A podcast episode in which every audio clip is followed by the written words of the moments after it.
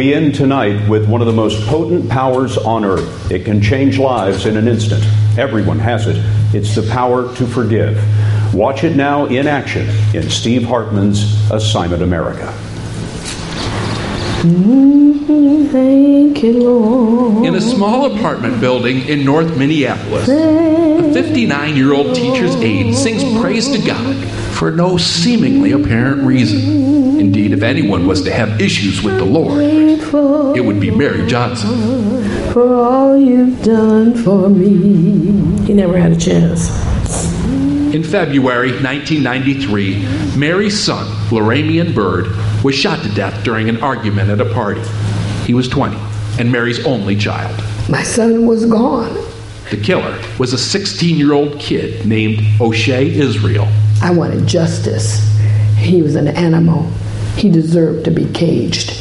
And he was. Tried as an adult and sentenced to 25 and a half years. O'Shea served 17 before being recently released. He now lives back in the old neighborhood, close to Mary. This close. He lives next door. Next door. How a convicted murderer ended up living a door jam away from his victim's mother is a story not of horrible misfortune, as you might expect, but of remarkable mercy. A few years ago, Mary asked if she could meet O'Shea here at Minnesota's Stillwater State Prison.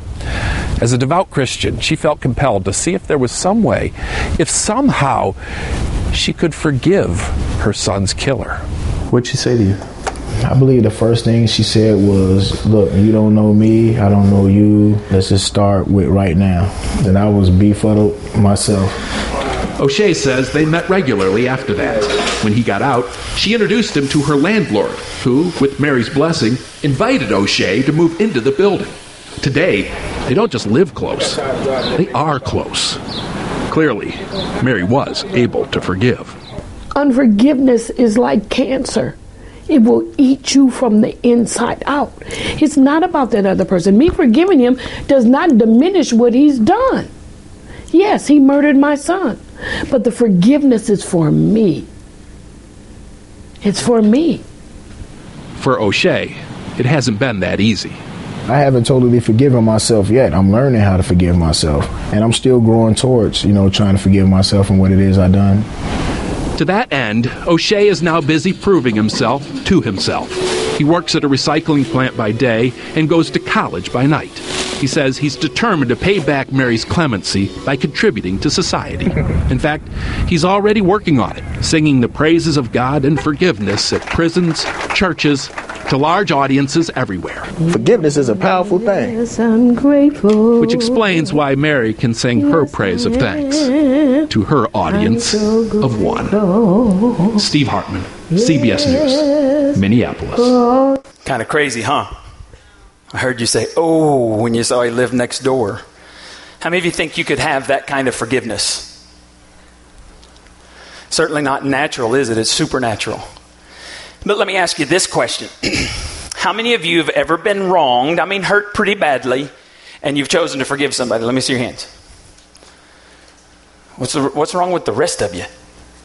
Okay, uh, that's almost everybody, right? There's a few of us that, that haven't forgiven. We'll work on that.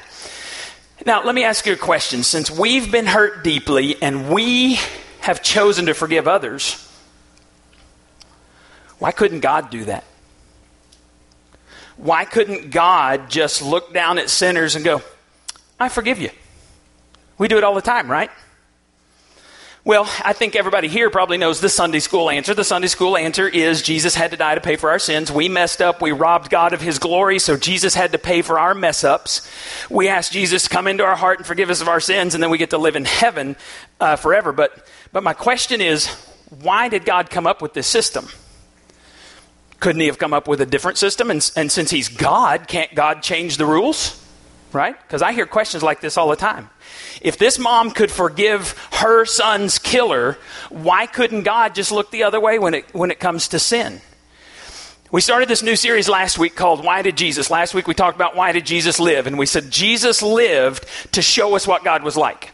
Very clear in Scripture. He came to show us to be a physical representation of the invisible God. This week I want to look at why did Jesus die?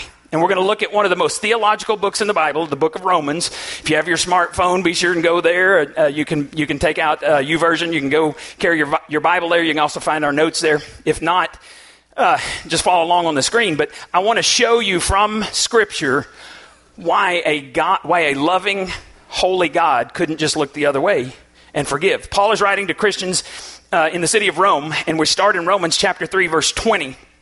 And I actually backed up to this verse because I wanted you to get the context. It says, Because no one can be made right with God by following the law.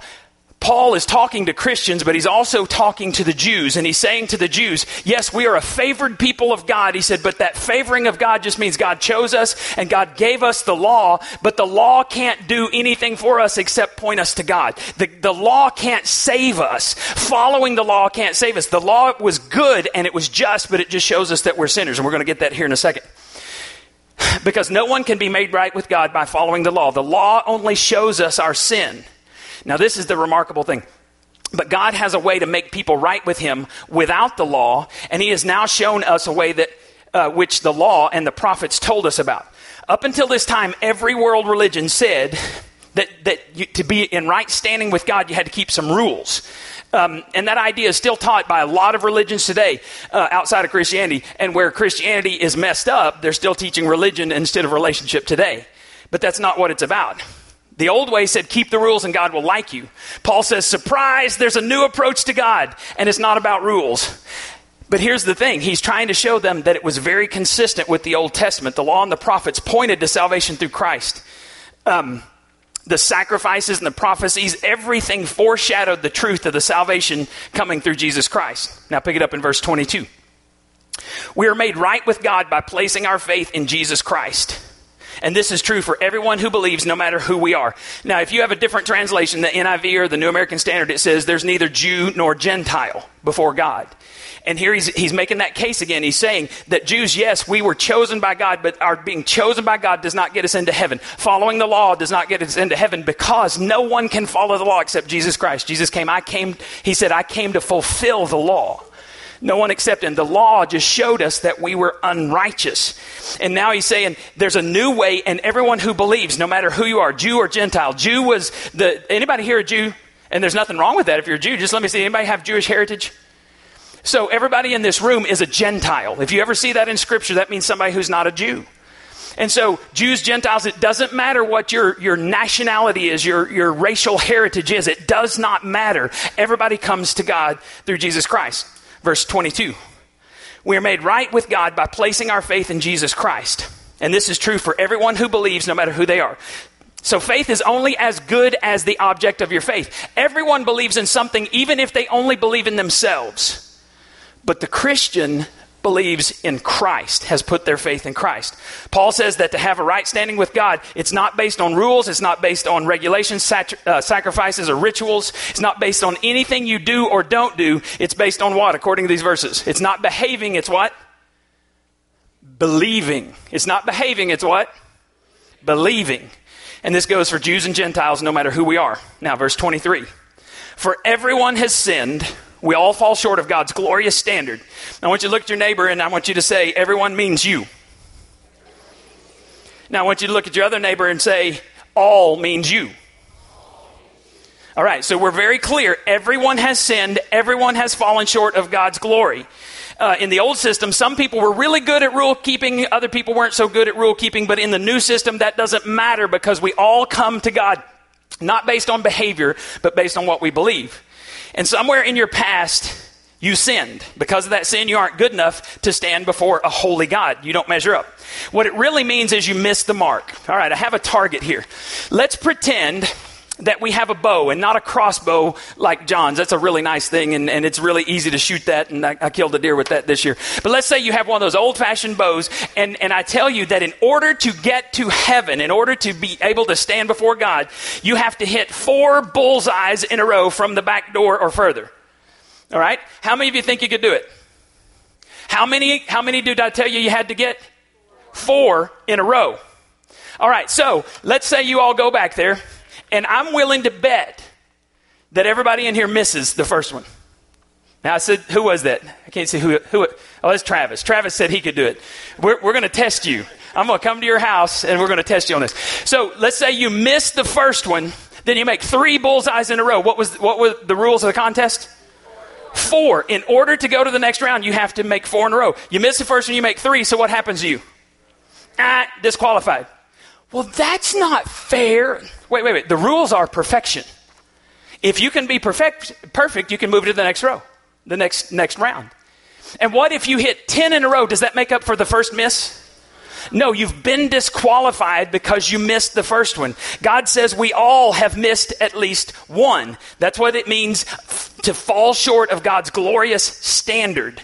No matter how perfect you are from this point forward, and this is what people do with religion, they try to be perfect religiously to earn God's favor. But if you mess up, you can never earn God's favor.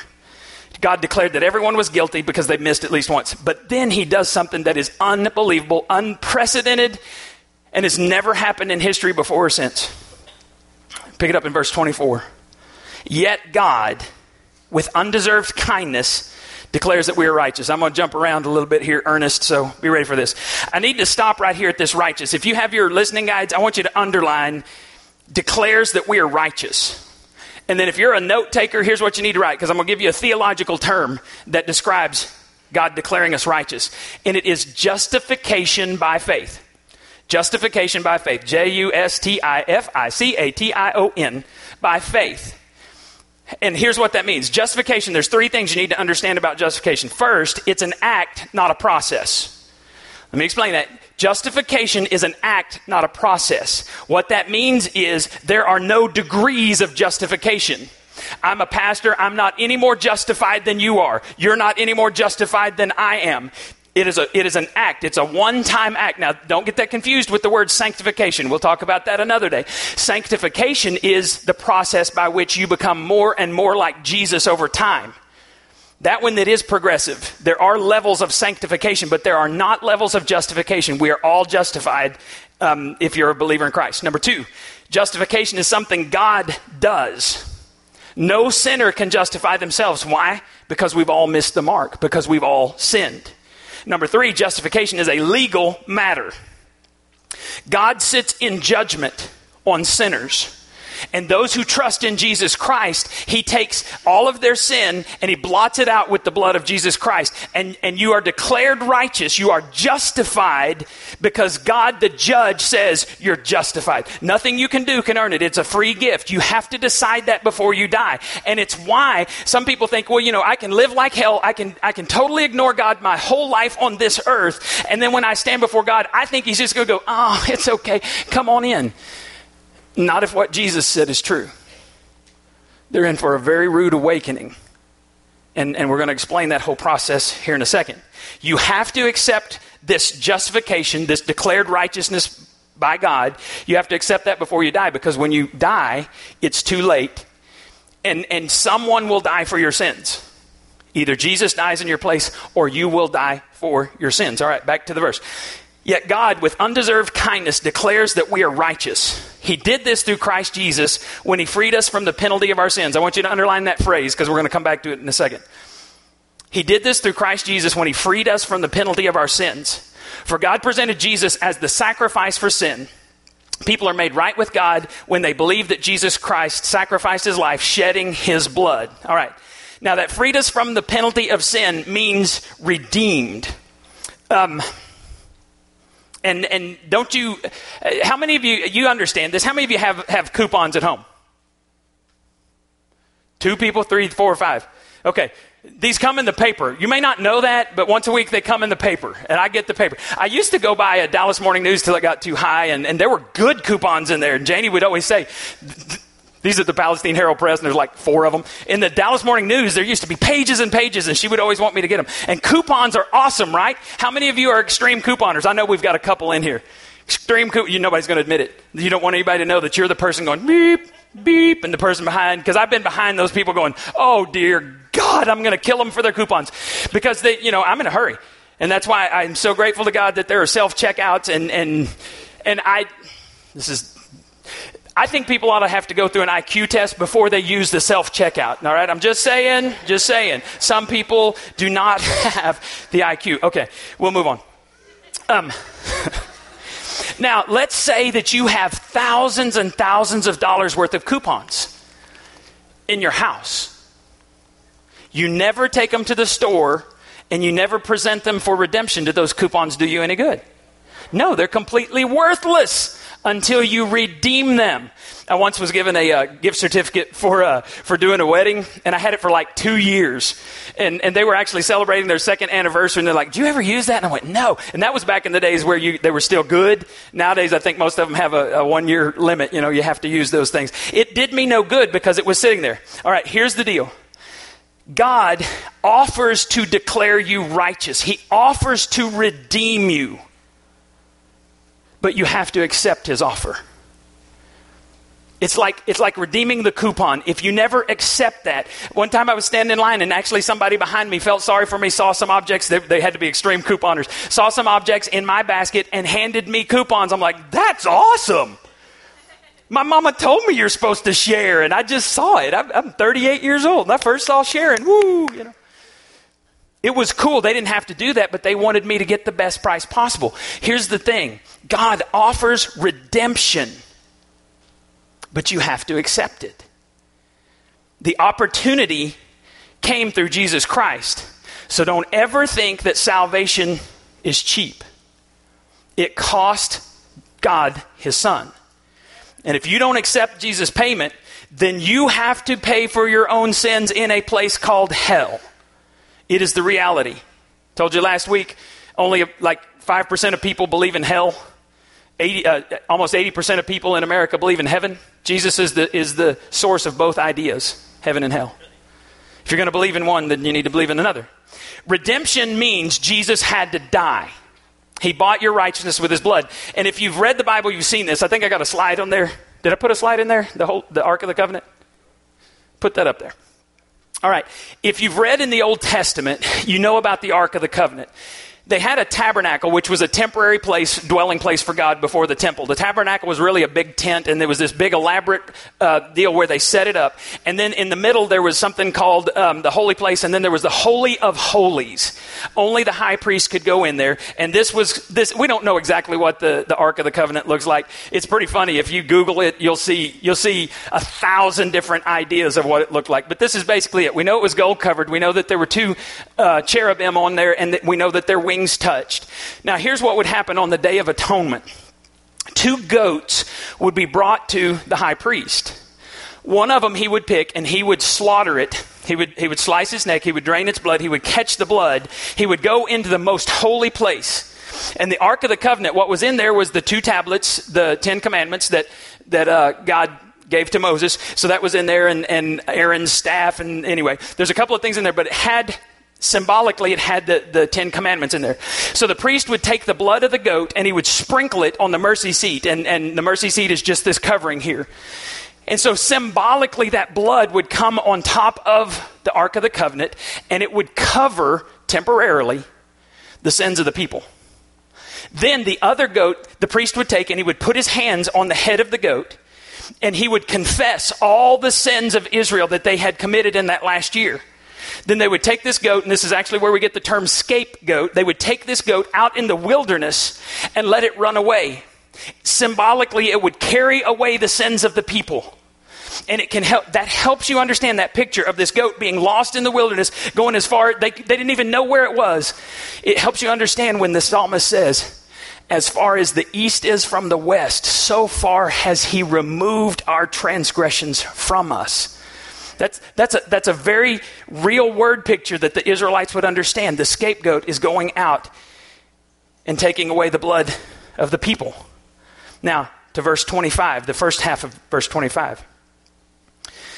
This sacrifice, so they're thinking back to all of this stuff I just talked about. This sacrifice of Jesus shows that God was being fair when he held back and did not punish those who sinned in times past. Now, the question is, why can't God just forgive sin? Why can't He just say, All right, I forgive you? Well, you have to st- understand, He can't go against His nature, and by nature, He is a just God, a holy, righteous God. And some people can't understand that. They can't grasp this because they look around and they say, If you're a God of justice, why is there so much pain and suffering in the world? If you're a God of justice, why don't you do something? Well, He did when He watched His Son die. Read this verse again, thinking about that. This sacrifice shows that God was being fair when he held back and did not punish those who sinned in times past. When you have pure justice, pure holiness, when someone messes up, someone has to pay. Pure justice doesn't let people off the hook. We do. Are we pure? Anyone perfect? So we can't say to God, well, we let people off the hook, you should too, because God's in a different category than we are. Somebody has to pay when one of his laws are broken. Now, verse 26. For he was looking ahead and including them in what, what he would do in this present time. God did this to demonstrate his righteousness, for he himself is fair and just. So, okay, he's just. And then this next part, he declares sinners to be right. So if you if you're taking notes there, you might want to write this in. He's just and he's the justifier. He's the one that justifies us legally in the spiritual sense.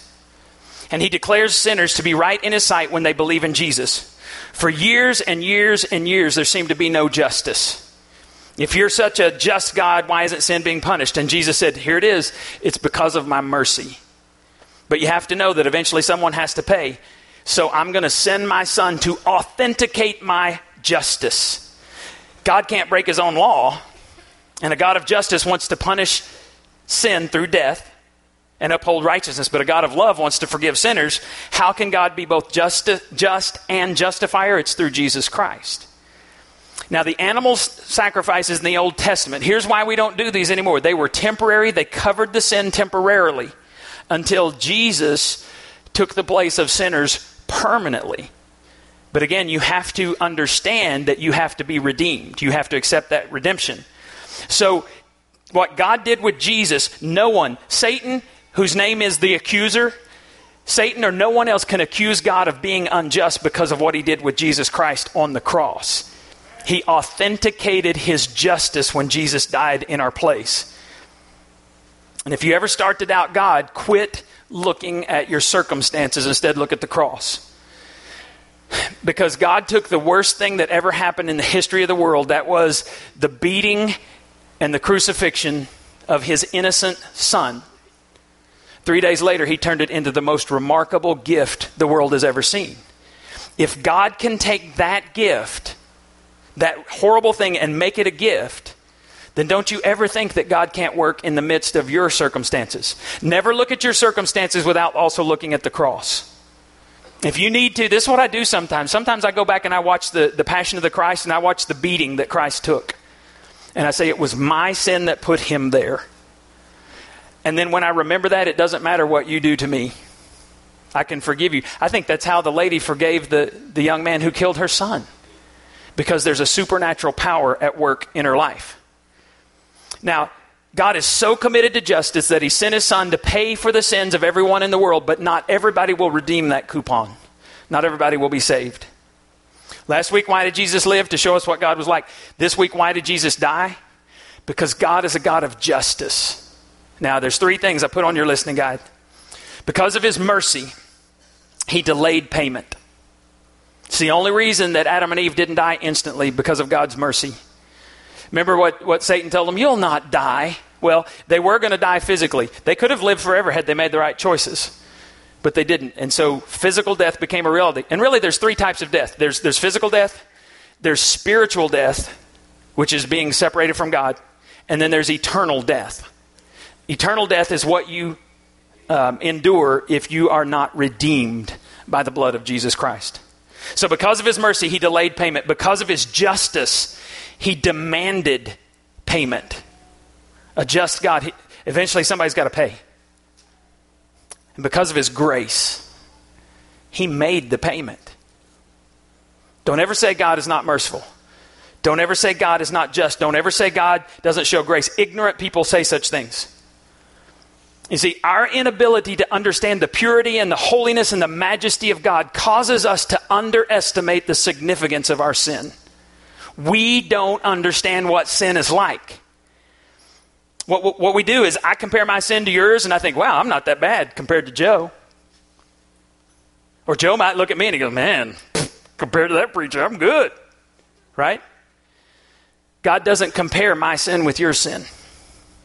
God compares my spiritual condition with his holy son. And even one miss disqualifies me from heaven. And so I have to make a choice. Am I going to have am I going to be redeemed by the blood of Jesus or am I going to am I going to pay the price for my sin with my own blood? One spot earns a separation from God. And see, we can't understand this. And, and um, here's, here's the deal. I heard a dad talking about this, and I think this explains why we can't understand the significance of sin. Uh, he said he was walking through his garage one day, and uh, brand new car. Well, it had just been fixed not long before. And he looks down the side, and it, he sees scratches all down the side of his car. And what it looks like, hello, what it looks like is a kid went through with a stick and just did this. So his first thought was his oldest son. So he goes and talks to his older son and he says, Son, did you do this? And he goes, No, daddy, because he had done this before and learned his lesson. And so he goes, Well, who do you think did it? And he said, I think Allie did it. Well, Allie's two. So dad goes and gets Allie and brings her out in the garage. He said, Allie, did you do this? Yep. Allie, why did you scratch my car? I don't know. So the dad starts explaining to her, Don't you understand what this is going to cost me? I'm going to have to take a day off work. I got to take it back to the body shop, and they're going to have it for who knows how long, and I'm going to have to rent a car, and then I'm going to take it back once they give it to me. It's never good enough because you know I always find more defects, and I'm going to have to take it back, and I'm going to be without the car. Do you know how much this is going to cost?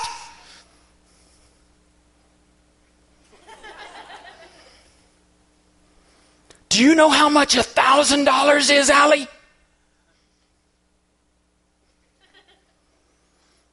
What's dad going to do? Beat it out of her? No. What's any dad going to do in that situation? He's going to pay the cost himself. And you see what we do is we look at our sin and we go, God, it's just a scratch on your car. It's no big deal. And God says, from the perspective of His holiness, you've got about as much spiritual perspective as a two year old. And I can't even explain to you my holiness. He says, So I'll tell you what, I'll just pay. I watch my son die on the cross, knowing that some people will reject him. Some people are stubborn that way. They don't want God to pay. I'll pay. Sometimes we talk about that in my family. People who, who die and, and um, they go out defiant. I don't need God. And the day of their death, we, we talk about wonder wonder how defiant they are now that they're stepping into the fires of hell. I don't think they're very defiant anymore. And according to Jesus, they're in torment and they're, they're wishing they could go back. And they're in so much torment, they're wishing they could, they could go back and tell their relatives how they could be redeemed. So we just don't understand the holiness of God. Now, there were a couple of guys in the Old Testament, big names Moses, Isaiah, big names, right? Moses one time asked God, he said, he said, God, would you show me your glory? And, and so God says, Well, you can't see my face and live. It'll kill you. So here's what I'm going to do. I'm going to put you in this, this cleft of the rock, in this cliff. I'm going to put you in a rock, and, and I'm just going to pass by. And, and when it's okay for you just to look at my back, I'll let you look at my back because if you see my face, you will die. If you're Moses, going, Yes, sir. Isaiah Isaiah, in, in, one of my favorite chapters in the whole Bible, is Isaiah chapter 6. And he says, I was in the, in the year King Uzziah died, I was in the temple. And he said, I saw the Lord high and lifted up. And he was seated on, on his throne. And it said that the, the train of his robe filled the temple, and the glory of God filled the temple. And there were cherubim and seraphim flying around, and they were going, Holy, holy, holy is the Lord God Almighty. And you know what Isaiah did? Prophet of God fell on his face and said, I am in so much trouble. This was a vision. This wasn't, he wasn't physically in heaven. This was a vision. He said, I am messed up. He said, I'm a man of unclean lips and I live among a people of unclean lips. I'm going to die. God had mercy. Took a coal from the fire and went and touched his lips and he said, Now you're clean. And then God says, Who am I going to send? Who will go for me? And, and Isaiah's looking around and goes, I'll go. God says, You've been cleansed. You can go. Fast forward to the New Testament. The last book of the Bible is Revelation. And, and I don't know if you know much about John, one of the disciples, but in the book of John, he says the disciple whom Jesus loved. He was really tight. They were good friends. Everywhere that Jesus went, you know, he would sometimes go and just take three Peter, James, and John. This is the John. And um, he was really tight with him. When, when they had the Lord's Supper, it says that, that he was so close to Jesus, he was actually leaning up against him because they would recline on the floor. They didn't have tables up like we do, they would be on the floor. He would recline on Jesus. He was actually laying his head over towards Jesus when he would ask him a question. He's that close to him. And, and we find out that at the end of his life, John is on the island of Patmos. He's been uh, excommunicated, he's exiled there. And, and all of a sudden, one day, on the Lord's Day, he's worshiping and he catches a vision of God. And, and God says, Write all this stuff down. And then he hears this voice, and it's Jesus Christ himself, his friend. And he turns around and he sees him and he says, I fell on my face like a dead man and could not move. And you're going, John, John, it's Jesus. You know, Jesus is your friend. And John says, I've never seen him like that in his glory. Anytime in Scripture, people saw an angelic being or even the, the representation of Christ, they were scared to death that they were going to die. Because holiness does that to sinners we have to understand it's a big deal that God redeemed us. God says, He says, I'm a, I'm a God of mercy, so I delayed punishment. I'm a God of justice, so somebody has to pay. But I'm a God of grace, so I'm going to make the payment for you. And some of you here have been redeemed, some of you haven't. Some of your sins are paid for. But if you haven't, here's the really scary thing for you. The Bible says that, that one day Jesus is going to come back, but when he comes back, he's not coming back as Savior. He's coming back as Judge. And whether you claim to believe him or not, when the judge stands before you in holiness and righteousness, the Bible says every knee will bow and every tongue will confess that Jesus Christ is the Lord. You don't want to see him as judge. You want to see him as Savior. Would you bow your heads for just a moment?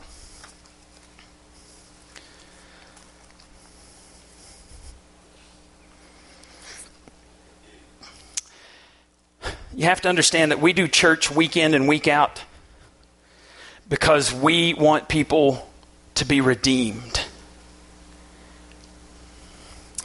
And so I'm just curious. Everybody, bow your heads. This is this. I don't do this very often, but I, I don't want anybody looking around because this is nobody's business. If there's some question about whether you're redeemed or not, whether Christ has paid the price for you or not, just very quietly raise your hand, would you? Okay.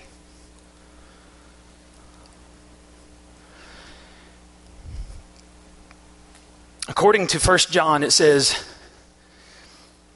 I've written these things to you who believe in the name of the Son of God that you may know that you have eternal life. He who has the Son has life. He who does not have the Son of God does not have life. These things I've written to you so that you may know that you have eternal life. And so, those of you who raised your hands, if you're ready, I'm just going to challenge you to pray this prayer. And it, it's not a magical prayer, you have to mean it. But just quietly where you are, pray this. I believe someone has to pay for my sins. I believe Jesus did. And I accept what Jesus did as payment for my mistakes, my sins. God, I give you my life, and I accept yours in return. And then you just say amen. If you prayed that and you meant it according to Scripture, the angels of heaven rejoice when one person is redeemed. I want you to watch this video, and then we're going to be dismissed.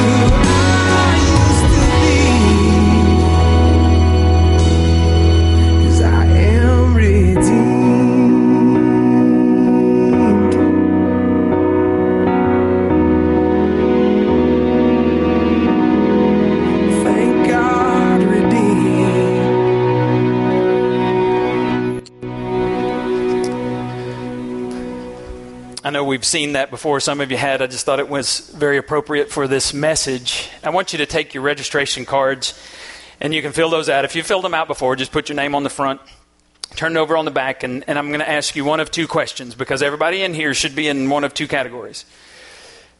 First, hopefully at the end of this, you understand re- redemption. And so if, if you're not a Christ follower, but you get it, and, and that's all you have to do is just understand it. Then you just write down, I understand redemption. The rest of you, you are Christ followers, and so you should be in the category of I am redeemed. All right, you got one of two choices I get it, or I am redeemed. We have three baskets at the back. One is our joy basket. It's how we give our offerings there or online, nlccp.com. Um, there's a little box there that says online giving. You can do it that way. A lot of folks are doing that. Second basket is our registration card basket. That's where you put these cards. If you have prayer concerns, put those on the back. Uh, be sure and write down the, the answer to prayer as well. I love seeing that. So put those on there. I go through them several times during the week. Some of them I put on my little prayer list here. Uh, and here's the other thing. If if this is a prayer concern that you don't mind us sharing with the church, because we've started praying on Tuesdays, we're just kind of declaring Tuesday the day of prayer for the church. If you can come up here, great. If you can't come up here, great. Pray where you are. Eventually, we want it to be the whole day. From, from 9 a.m. And, until 8 or 9 o'clock at night, we want the, the whole day to be prayed for. You can come up here, you can pray right now. We're meeting at 8 o'clock. Are we going to leave it there? 8 o'clock right now on Tuesdays. If you can come, that's great. Come on up here. If you can't, just pray sometime during the day. And if you want to come up earlier, I'm usually here from 9 until 4 every day, and you can come and you can come in here and pray. But we're also going to start printing a prayer guide. And so if you don't mind uh, the prayer ministry seeing that, then you just write on, on your concerns. Um, it's okay for somebody to see this. Or if it's not, you say, for your eyes only, something like that. So I'll know not to, to publish those. Uh, so anyway, that's going to happen on Tuesday nights. There's a second basket back there. You put that in. The third basket is our bagel basket. Now, here's, here's what's awesome about the bagel basket. We've been able to pay off all of our debt, so our church has zero debt. We don't have any debt on the new room, and we're, we will finish that room up pretty quickly. We got we we got to get some TVs. Anyway, long story about that. Uh, now, today, I thought it was interesting that it rained as most of you were coming to church. How many of you got wet coming to church? All right. See, I thought this was really kind of God's object lesson because last week we were talking about building a covered drop off out there. And, and so I said, God, thank you. I got here at six this morning. It wasn't raining at six, so I didn't get wet. So y'all got wet. And, and so I said, God, you're helping us raise money for that because George came up here and we talked about it, and, and man, there's some, there's some serious bucks that, that need to, to come forward. So I'm not even going to put, that out there yet until I talk to the board, but I will say that we've gotten some bids. We're talking about concreting some areas out here. We, we actually have four different things. We've, we talked about concreting everything, which, which, wow. Number two, we talked about concreting half of it, and then a third of it, you know, all of this stuff, but it's going to take some cash. So here's the thing about the bagel basket everything that goes in there goes to pay for projects like that. It doesn't go to raises, it doesn't go to anything else, it goes just for building type stuff. And so we were able to pay off over $30,000 for our new room up there, our new youth room. We didn't have to go into debt for that. We don't ever want to go into debt again. So everything that goes in there builds up. And, and I'm just going to tell you, it's, it's some serious cash uh, as we started looking at that. But we'll, we'll be presenting that in the future and let you know. But I just thought it was a great lesson. God's awesome that way. Let's stand and be dismissed.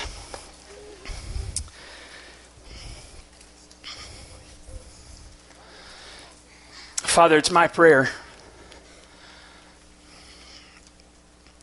that not a single person within driving distance of New Life Community Church has to suffer hell because they don't know what it means to be redeemed.